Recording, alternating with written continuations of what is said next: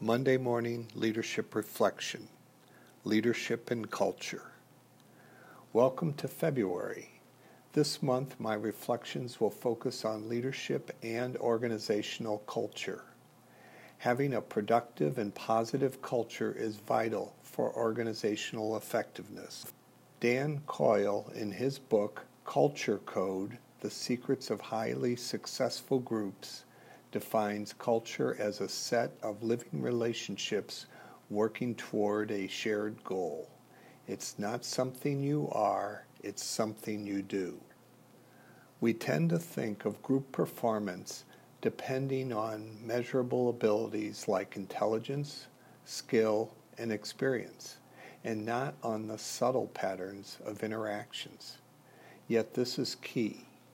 In my coaching with executive leaders, intentionality of creating a positive and productive culture where individuals and team thrives is so important for the leader's results. Dan Coyle's research of successful organizations who have high performing cultures identified three things they do extremely well. One, build safety. Two, share vulnerability. Three, establish purpose.